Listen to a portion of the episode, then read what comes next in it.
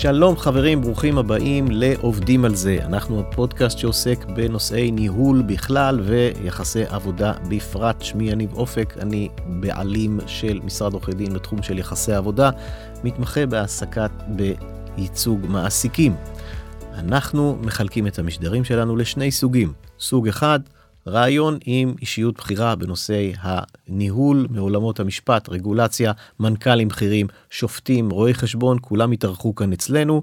והסוג השני של המשדרים הם משדרים שעוסקים בהעסקת עובדים חכמה באפס טעויות, שבה אני מוביל את המשדר. על מה נדבר היום? פרילנסרים. מי לא מכיר, מי לא הכיר, מי לא עסק בסוגיה, איך להעסיק את הגברת X או אדון Y, כי הם רוצים, או לנו נוח, או שתי התשובות נכונות, להעסיק אותם בחשבונית. למה להוציא תלוש שכר? איזה כאב ראש, כמה בירוקרטיה, כולם רוצים, לכולם זה נוח. בואו נדבר על זה פעם אחת ולתמיד וננסה להבין האם זה חכם. פרילנסרים הם מה? הם מי? אנשים, בני אדם, שיש להם עסק, הם נותנים לנו שירותים, לנו החברה, נקרא לנו המזמין ולהם נותן השירות או הפרילנסר, ואנחנו משלמים להם בחשבונית. החשבונית יכולה להיות חודשית, או על uh, פריסה ארוכה יותר של השירותים, והחשבונית הזאת נושאת מע"מ, אלא אם כן הם עוסק פטור, מרוויחים עד 100 אלף שקל בשנה, אנחנו משלמים להם בחשבונית, והם דואגים לכל השאר. לכאורה זה נשמע פשוט מאוד, תגידו לי אה, אנחנו לא מבינים מה הבעיה זה רצון הצדדים בוא נניח שזה באמת רצון הצדדים ואפילו יש לנו חוזה. ובחוזה כתבנו במפורש ואפילו עורך דין המוצלח שלנו ישראל תחכמוני ניסח לנו את ההסכם הזה וכתב בו במפורש שהואיל והצדדים הסכימו והם רוצים להיות פרילנסר והואיל והם ממש ממש הסכימו והואיל והם הכי הרבה בעולם נורא הכי ממש הסכימו שאין יחסי עבודה הרי שהסכם זה מגדיר במפורש שלא יהיו יחסי עבודה וגם אם מישהו שיגיד שיהיו יחסי עבודה אנחנו מיד ניקח אותו לחצר ונגרש אותו מכאן וגם אם הוא יתעקש שיש יחסי עבודה וגם אם בית הדין יקבע שיש יחסי עבודה אז אנחנו נחזיר אחד לשני את כל הכספים. כספים ולא יהיו יחסי עבודה לעולם וכולי וכולי וכולי. בעיה. למה בעיה בעצם? מה כל הסיפור סביב הפרילנסרים? מצד אחד אנחנו מכירים את השוק ואנחנו יודעים שיש הרבה מאוד אנשים, נשים, עסקים שהולכים למודל היותר היברידי של העסקה סליחה, של עבודה עם מגוון של גופים ולאו דווקא כשכירים במקום אחד, הם נותנים מגוון של שירותים והם רוצים ליהנות מזה, הם רוצים ליהנות מהגמישות, מהחופש, לעבוד, לעבוד בצורה הרבה אה, יותר מבוזרת, אוקיי? אה, מצד שני, יש לנו מגמה, כבר אפשר להגיד ארוכת שנים, של בית הדין לעבודה, שאומר, אני מנסה להרוג את הרעה החולה הזאת, את הנגע הזה שנקרא פרילנסרים, ואני מנסה לצמצם את התופעה הזאת כמה שיותר. למה? בתי הדין לעבודה מנסים לאזן את הכוח, זו הגישה המסורתית שם, אה, לאזן את הכוח בין המעסיק החזק לעובד החלש. לא חושב שזה תמיד נכון, אני חושב שהרבה מאוד עובדים הם הרבה יותר חזקים מהמעסיקים שלהם, רואים את זה לא מעט. אה, ולפעמים האיזון יוצר אה, תמונת ראי או תמונה הפוכה תרתי דה סיטרי החלש הופך להיות מרוב שהוא חלש הופך להיות חזק או חזק מדי והחזק הופך להיות חלש. אנחנו לא ניכנס לשיקולים האלה אבל אנחנו כן ניכנס לנושא הפרילנסרים. על מי אנחנו מדברים קודם כל ממי אנחנו צריכים לחשוש ומי, ו, ולמה. ניקח את נקודת המבט שלנו המעסיקים אנחנו מייעדים את הפודקאסט הזה למנכ"לים סמנכ"לי כספים נושאי אה, משרה בתאגיד. אנחנו אלה שמשלמים את החשבונית לנותני השירות לפרילנסרים עצמם אה, ואנחנו מותירים אותם עם כוח לתבוע אותנו בחזרה ולבקש מאיתנו זכויות כעובדים. למה אנחנו צריכים לחשוש? האם באמת כמו שאמרנו בהתחלה אם יש לנו חוזה שמגדיר את הסכמת הצדדים הכל בסדר. הוא הסכים לתת לנו שירותים חשבונית אנחנו הנצחנו את זה תיעדנו את זה בחוזה זה רץ כבר 20 שנה ככה מה what could possibly go, go wrong מה שנקרא. it could. Uh, נכון שזו המגמה אבל כיוון שבתי הדין רוצים לוודא ש... עובד שעובד בחשבונית מקבל את הזכויות הסוציאליות שלו במיוחד פנסיה כדי לא ליצור מצב שבו אדם מגיע לגיל פרישה 64 67 בהתאמה נשים גברים ואין לו כלום כי הוא לא חסך. אז תגידו לי מצאנו לזה פתרון הפתרון הוא בדמות החובה להפריש אה, לפנסיה על עצמאי וחובה כזו קיימת. אה, לתקרה של עשרת אלפים ש"ח ומן הסתם היא גם תשתנה בעתיד. עדיין בתי הדין לעבודה רוצים לוודא שאין פה מישהו שהכריחו אותו אה, לעבוד בצורה שמדירה ממנו זכויות או מפלה אותו מול עובדים אחרים. אז קודם כל בואו בואו נדבר על, על במי מדובר. מדובר כשאנחנו מדברים על, על פרילנסר על נותן שירותים מדובר על מישהו שנותן לנו שירותים באופן קבוע בקפסיטי לא מבוטל מהזמן שלו. אנחנו לא מתכוונים אלינו במשרד עורכי דין כמו שלנו שפוגש אתכם הלקוחות פעם בחודש או שנותן לכם אפילו ייעוץ משפטי שוטף retainer כמו שקוראים ויש לנו הרבה לקוחות ואנחנו לא עובדים עם אדם אחד. אנחנו גם לא עובדים עם אה, לא משקיעים חצי מהזמן שלנו עם לקוח אחד ספציפי אלא מאוד מפוזרים. זה לא הפרילנסר הקלאסי. אה, נקודה נוספת בדרך כלל הפרילנסר הקלאסי אותו אחד שאנחנו מפחדים ממנו הוא לא חברה בעם הוא עוסק מורשה אה, הוא בדרך כלל עובד לבד נותן את השירותים לבד ורוב העיסוק שלו נעשה מולנו. זאת אומרת שאם הזמנו ממנו שירותי עריכת תוכן למשל שירותי אה, ניהול שירותי ייעוץ שירותי הנהלת חשבונות או שירותי שכר והוא נמצא אצלנו חמישה ארבעה הייתי אומר אפילו שלושה וחצי יומים בשבוע ואפילו שלושה ימים בשבוע אם זה עיסוקו היחיד או העיקרי יש לנו בעיה.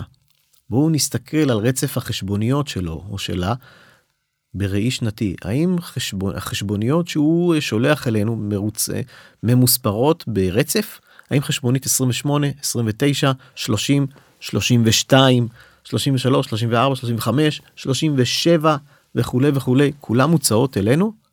האם בעצם רוב ההכנסה שלו רוב הפרנסה שלו מגיעה מאיתנו אם כן. איך אומרים אה, אסי וגורי במערכון הישן פה חשדתי יש לנו כאן בעיה יש לנו כאן בעיה יש לנו כאן מישהו שנראה יותר כמו עובד מאשר כמו נותן שירותים חיצוני. מה הסכנה? מה כבר יכול לקרות? אה, פרילנסר מקבל אה, מגיש חשבונית מקבל תשלום. והתשלום בוא ניקח סתם דוגמה מספרית אה, עשרת אלפים שקל פלוס מע"מ מקבל תשלום של 11,700 שקל לקחתי סתם מספר עגול שרירותי לחלוטין. הסיכון שלנו הוא כל הזכויות הסוציאליות שנלוות לסכום הזה. למה? אם אה, אנחנו לוקחים בחשבון שאותו עובד הוא בעצם שכיר, זאת אומרת בית הדין לעבודה יקבע שהוא שכיר, הקוסט שלנו, תקרת ההעסקה או עלות המעביד יכולה להגיע, לא תמיד תגיע, אבל יכולה להגיע ל-up to עד 30 אחוז מעל התמורה הקבלנית, זאת אומרת אותם 10,000 שקל, ולהביא אותם לסיכון של 13 אלף שקל. אנחנו נשים רגע את המע"מ בצד, כי ביחסי עבודה אין מע"מ. זו סוגיה להשבה, יש פה סיפור שלם שלא ניכנס אליו. כי, כי לכאורה שילמנו מע"מ לחינם אם יש כאן יחסי עבודה, אבל המע"מ עבר למע"מ ואולי הוא הכתובת כדי לדבר איתו. מצד שני הזדקנו על המע"מ הזה ואנחנו לא עוסקים פה בייעוץ אה, מיסויי וגם לא אה, נרצה להיכנס יותר מדי לפן המיסויי. אבל אם השכר הקבלני אותם עשרת אלפים שקל היו אה, יוכרו כיחסי עבודה וזה יהיה שכר היסוד שלו כוכבית יש פה איזה כוכבית שניגע בה אנחנו חשופים לעוד שלושת אלפים בחודש. זאת אומרת שאם שילמנו עשרת אלפים בחודש במשך שנתיים שילמנו שכר של 240 אלף שקל בשנתיים לאותו פרילנסר החשיפה שלנו היא 30 אחוז מ-240 אלף שקל שזה 3,000 כפול 24 הרבה כסף. הרבה כסף לכל, ה... לכל הדעות. אה, מה אנחנו עושים כדי להימנע מזה? אז אמרנו חוזה לא כל כך יעזור לנו פה. אה, יש לחוזה משמעות, משמעות חשובה, כאשר אה, ברור לכל הצדדים שהוצע לעובד להיות שכיר והעובד סירב, ויש פה אה, ביטוי ברור לחופש הבחירה של העובד. זאת אומרת, אם העובד הוא זה שיזם את ההתקשרות של הפרילנסר, והוא זה שדחף לשם, והוא זה שביקש ויש לו טעמים מאוד מדויקים למה הוא רוצה ולמה עדיף לו וכולי וכולי וכולי, זו טענת הגנה. לא בטוח שהיא תציל אותנו לגמרי, אבל זו טענת הגנה רצינית. אה, החוזה צריך לבטא את זה. זה צריך להיות מבוטא בחוזה באופנים מסוימים. עדיין זה לא פותר אותנו, מ, אה, זה לא מסלק מאיתנו את הסיכון לגמרי. זה כן מסלק מאיתנו סיכון אחר, הסיכון של אה, התלושים, אגף האכיפה, ביקורות שכר ואכיפה מינהלית או פלילית של אגף האכיפה במקרה שהם דופקים אצלנו בדלת ובודקים איתנו את, את התלושים כאן כיוון שאין יחסי עבודה אין להם מה לבדוק. יתרון אחד לא גדול במיוחד של הסיפור הזה. אז מי יחשב פרילנסר? אתם בטח שואלים. בואו ניקח איזשהו ריכוז של uh, פסיקת בתי הדין לעבודה ונעבור על המבחנים. קשה מאוד לבוא ולהגיד למעסיק, שמע, uh, כל מי ששמו מתחיל בגימל או מעל 100 מטר 80 או מי שהחשבונית שלו היא מעל 20 אלף שקל, זה עובד ולא פרילנסר. אין לנו סימנים ברמה הזאת. בית הדין לעבודה בוחן כל מקרה לגופו.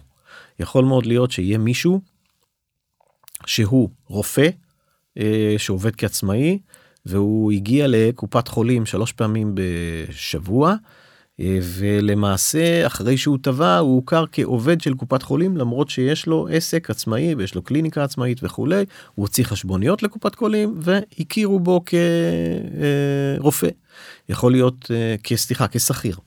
יכול להיות מקרה אחר שבו זה לא יקרה כי מישהו נתן שירותים שלוש פעמים בשבוע נורא נורא משתנה אה, וכל מקרה לגופו. בכל זאת צריך לדבר על איזה שהם מבחנים שבית הדין לעבודה בוחן שוקל שאנחנו מדברים על פרילנסר. אז אה, שופטים בוחנים מקרים כאלה אה, כאקזמפלר בודד יחיד מסתכלים על איזשהו צ'קליסט ובודקים כל מקרה לגופו. אני אדבר איתכם עכשיו על הצ'קליסט אבל חשוב לי להדגיש צ'קליסט לא חייב להיות מלא. יכול מאוד להיות שיש אלמנטים בצ'קליסט שהם לא באים לידי ביטוי או שהם באים לידי ביטוי אבל אותו שופט או מוטב לא ראה בהם אה, משהו קריטי אלא הוא התרשם מהתמונה הכוללת והוא יכול לתת משקל לרב לשלושה פריטים בצ'קליסט ומשקל נמוך לשני פריטים בצ'קליסט מהצד השני שופט שיקול דעת רחב. צריך להסביר אותו אבל זה לא בהכרח צ'קליסט שהוא רשימת מכולת שלושה אלמנטים חיוביים מול שני אלמנטים אה, שליליים החיובי ניצח זה לא עובד ככה. אז בואו נדבר על המבחנים דבר ראשון אה, לא תהיה התרשמות מהצורניות אלא מהתוכן.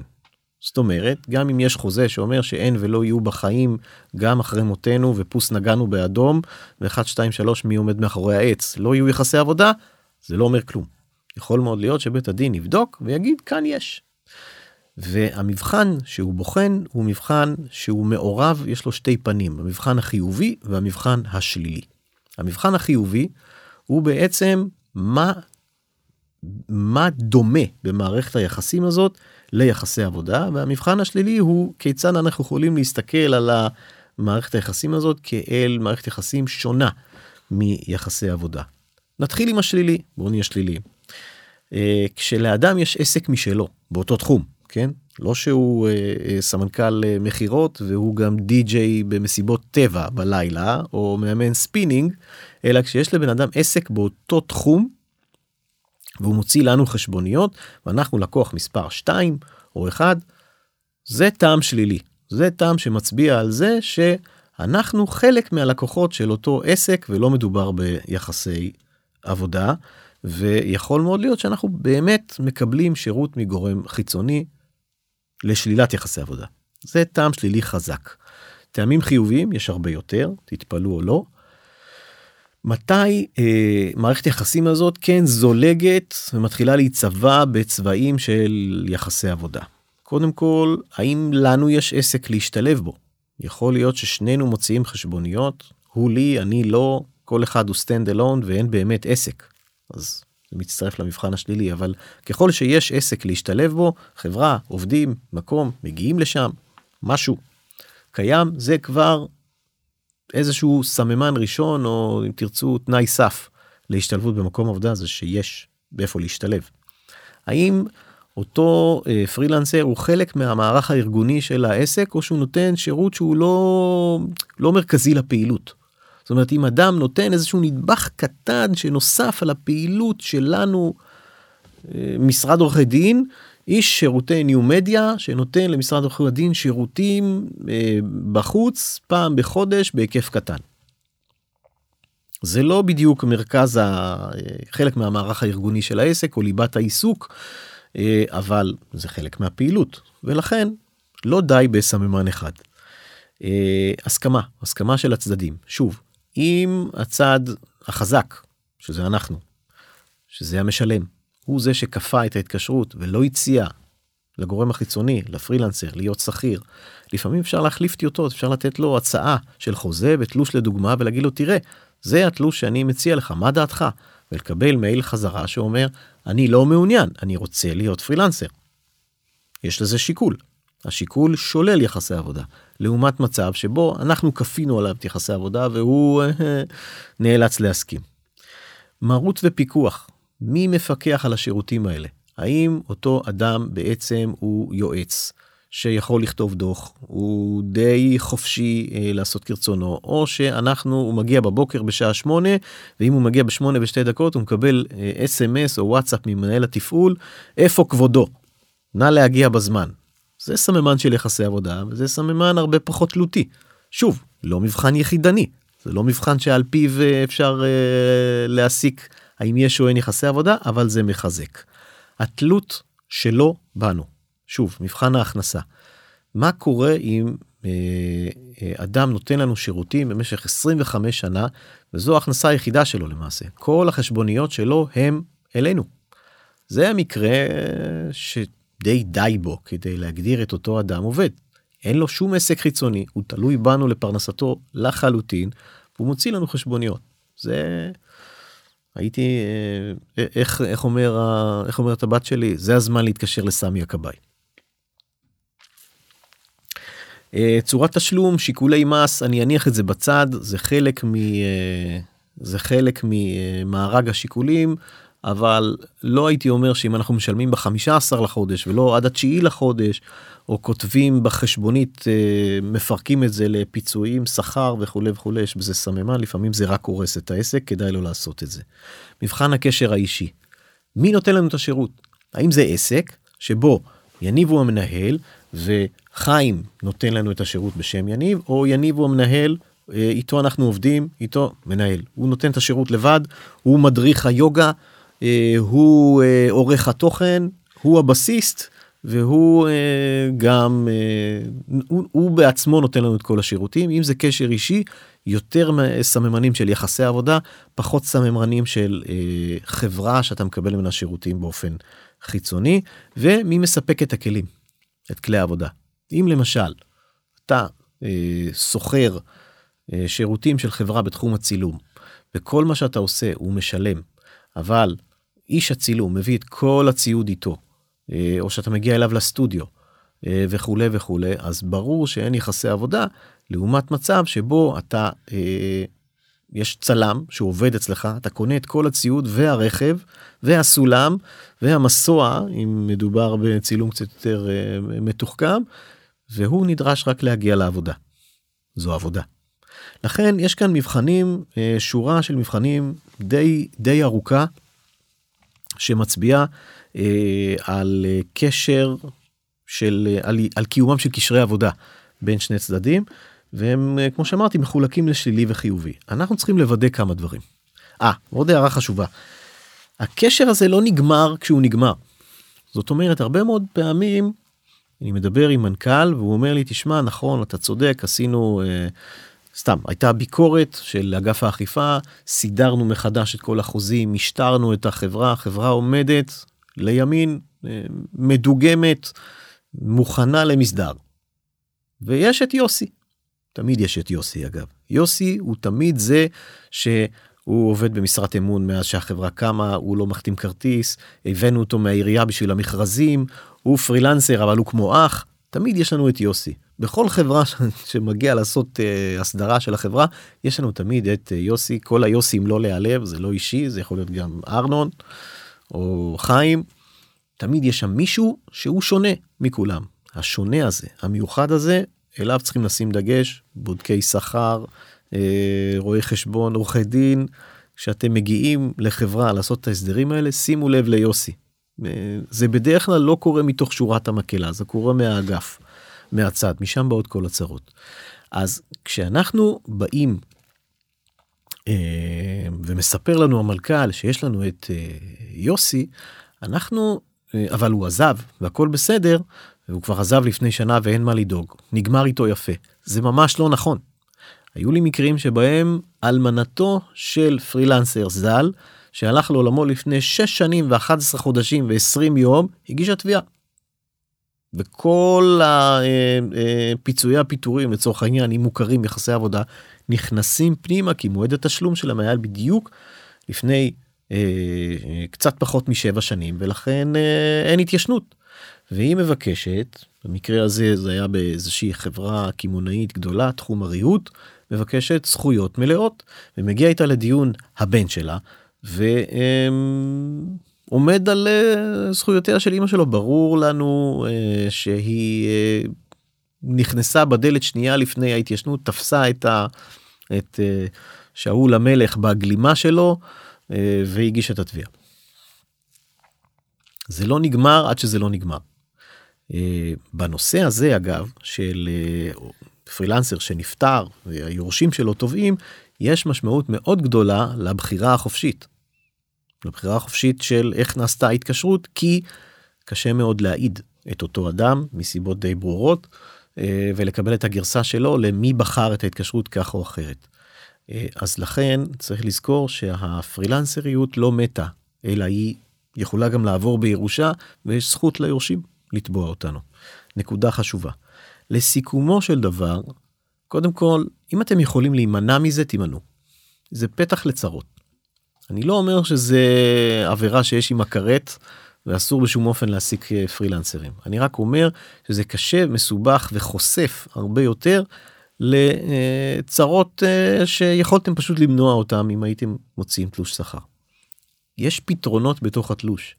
אם אתם רוצים העסקה מגוונת, אה, מבחינת שעות אם אתם רוצים אה, אבוכה עבודה מנוחה בקונסטלציות יותר גמישות שוב יש פתרונות בתוך התלוש. הפתרון הזה של אה, פרילנסר שאנחנו נשלם לו סכום והוא יעבוד מתי שהוא רוצה היא לא פותרת את הבעיה היא מחמירה אותה. כי בואו ניקח סתם דוגמה של אה, מתכנת אה, backend. אתם מקימים לעצמכם חברת סטארט-אפ נחמדה אה, ואתם מצאתם את מתכנת הפול סטק האידיאלי שלכם ואתם בטוחים שהוא יביא אתכם להצלחה ואתם אומרים עכשיו בשביל מה? הוא עדיין עובד בעוד עבודה אה, יש לי לפעמים זומים עם ארצות הברית ב-10 בלילה יש לי גם לקוח בסין אז לפעמים זה שעות מוזרות אני פרוס על חמישה אזורי זמן בוא נשלם לו בחשבונית. גם הוא רוצה גם אני רוצה חיים טובים. אז לא.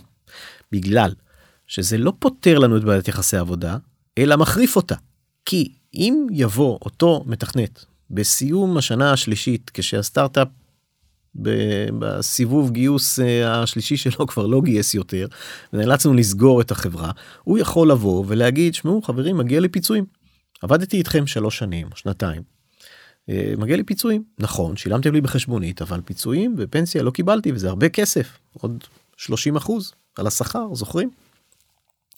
מגיע לי אתם תתמודדו פה אחר כך לא רק עם התביעה לפיצויים אלא גם עם תביעה לשעות נוספות. זוכרים את אזורי הזמן? התחלתי בשבע סיימתי בעשר בלילה. לא הרגנו את הבעיה בזה ששילמנו בחשבונית אלא פשוט הרחקנו אותה כאילו רחוק מאיתנו וכשהיא תחזור היא תחזור עם כל הסוגיות שבפנים. הדברים שלא יכולנו לפתור שיכולנו לפתור בתלוש השכר כמו שעות נוספות גלובליות אה, כמו פיצול אה, כמו הפסקות ארוכות או כמו הגדרה של לוח זמנים מתי אתה אה, פעיל ומה יהיה אורכו מרבי של יום העבודה כל מיני פתרונות שאפשר יהיה לעשות בחוזה עבודה אי אפשר כבר לעשות כי הכל כבר נגמר ונסגר וחלפו שלוש שנים והחשבונית שותקת היא בסך הכל כותבת סכום ומע"מ. אין לנו שם הרבה יכולות להנדס את המציאות לאחור. אז שוב לא פתרנו שום בעיה רק יצרנו עוד אחת. לכן אני אומר אם אפשר להימנע להימנע. אם חייבים נורא חובה אין ברירה לעבוד אה, כפרילנסר מאיזושהי סיבה שלי לא ברורה צריך חוזה טוב צריך למסמך בדיוק מה, את, אה, אה, להקטין את אה, מחוזות אי האמון או חוסר הידיעה או פערי הציפיות, להגדיר בדיוק מה השירותים, מי נותן אותם, לגוון, אם אפשר יהיה לגוון את מתן השירותים על ידי כמה אנשים. אני מתכוון הפרילנסר ועוד עובדים שלו. מי שיש לו עובדים כבר לא כל כך פרילנסר. אם אפשר לקחת שירותים ממישהו שהוא חברה בעם, עדיף. פרילנסרים שמקימים חברה כבר קצת מתחילים להתרחק מיחסי עבודה כי קשה מאוד להעסיק חברה בעם. בעיה. אז אנחנו רואים פה כבר רמת תחכום אחרת אה, שמרחיקה אותנו מיחסי עבודה. כל הדברים האלה צריכים לבוא לידי ביטוי. נקודה אולי קצת חשבונאית אבל חשובה. אה, בואו נגיד שקיבלנו תביעה מפרילנסר. יש לו כמה משוכות לעבור עד שהוא נפגש עם כסף וגם את זה חשוב להבין. זאת אומרת מצד אחד אה, אמרתי שאם אותו פרילנסר מקבל 10,000 ש"ח בחשבונית פלוס מע"מ יש לנו סיכון של עד 3,000 אה, שקל בערך כן זה יכול להיות לפעמים יותר תלוי לא חישבתי פה שעות נוספות רבות ועוד דברים אבל למה אמרתי עד גם זה גם העד הזה הוא לא מוחלט. אז קודם כל במשפטים הדבר הכי בטוח זה הכתובת של בית הדין לעבודה וגם זה לא בטוח באיזה מחוז. אין בטוח במשפטים ועורך דין שאומר בטוח ש... אני מתחיל לדאוג. אז הסיבה שאמרתי עד 3,000 או סיכון לא ודאי הוא שיש כאן שלבים לעבור. זאת אומרת שכשפרילנסר מגיש תביעה. דבר ראשון הוא צריך לעבור את המשוכה של ההכרה ביחסי עבודה. האם היו פה יחסי עבודה? אותם מבחנים שדיברנו עליהם, התלות, המרות, והפיקוח וכולי וכולי האם יש עסק אחר דיברנו על המבחנים מבחן חיובי מבחן שלילי. בואו נניח שהוא עבר אותם הגענו עכשיו לשלב של מהו השכר. צריך להבין מהו היה השכר שלו האם אותם עשרת אלפים שקל שים את המע"מ בצד הם השכר שלו או זה נקרא שכר קבלני. או שיכול להיות שאנחנו יכולים להראות מה השכר של עובד מקביל לו הוא היה עובד למשל יש לנו נותן שירותים שעושה עריכת תוכן אה, בחשבונית ויש לנו עורך תוכן שעובד אצלנו בתלוש. אז נוכל להראות שעורך התוכן עובד במשרה מלאה באותה רמה אותו היקף שנות ניסיון וכולי וכולי ונוכל לומר לא זה לא עשרת אלפים שקל אלא עורך התוכן מקבל שבעת אלפים שקל ולכן השכר החליפי הוא אה, הקובע נצטרך להוכיח אנחנו המעסיק הנתבע צריכים להוכיח מה השכר החליפי ואז עולה אה, נכנסות שאלות של חישוב, קיזוז, השבה, אני לא אעלה אתכם, אנחנו פותחים פה דיון אה, נוסף. ולאחרונה יש גם פסיקה שמדברת על תום הלב של שני הצדדים ועל אה, יכולת לקבל פיצוי לא ממוני, פיצוי שהפרילנסר יכול לקבל מאיתנו שהוא לאו דווקא חישוב של פיצויים שעות הבראה חופשה מחלה חג וכולי אלא פיצוי לא ממוני בגלל העובדה שבכל השנים האלה הוא היה פרילנסר והוא לא קיבל ייצוג של ועד ולא צבר אה, ותק לפנסיה והזכויות שלו נפגעו הוותק התעסוקתי הביטחון התעסוקתי שלו נפגע וכולי וכולי לא קיבל הטבות שעובדים אחרים מקבלים. פיצוי לא ממוני דבר חדש אבל הוא תלוי בשורה של תנאים אני לא אלאה אתכם. בגדול אני אורז את זה עכשיו. אמרנו העסקה של פרילנסרים לא משתלמת, היא טובה במקומות שבהם אנחנו בטוחים, תעברו ייעוץ, אם, אם אה, תעברו גיהוץ משפטי, גיהוץ משפטי הוא טוב יותר מייעוץ משפטי, אה, לפני שאתם אה, מחליטים על עבודה עם פרילנסר, כי אם אתם משוכנעים שהמבחנים השלילי והחיובי מרחיקים אתכם מיחסי עבודה, אז אין בעיה. לא צריכים עכשיו להעסיק את כולם בתלושים בגלל שאתם מפחדים מפרילנסרים, פשוט צריך לבחור את מי. אה, אני מקווה שהתוכן הזה עזר לכם וזה הזמן להגיד uh, תודה כי גם אם אני פה לבד ולא ראיינתי אף אחד עדיין השידור הזה uh, בא לעולם בזכות הרבה מאוד אנשים אז נגיד תודה קודם כל לכם שהקשבתם לי אה, בנושא הזה אני מקווה שקיבלתם ערך אה, ערך רב אם לא ערך רב לפחות ששמרתי לכם מצרה או שתיים. תודה להדר גינדי שהפיק הקליט וערך את הפודקאסט על צוותו בvaluable והביא אותו לשידור. תודה לרז בורג שב control שמסייע לנו בהקלטה היום ולאולפני תמוז בתל אביב שבהם אנחנו מקליטים. תודה לנועם דוד Glimpse הפקות שאחראי על הצילום. אה, וכמובן לכם מאזינים יקרים אני מאוד שמח שהצטרפתם אלינו היום אני מקווה שנתנו לכם ערך ואני מקווה לראות אתכם בפעמים הבאות אנחנו כאן בכל שבועיים אני הייתי יניב אופק ועד אז אנחנו עובדים על זה.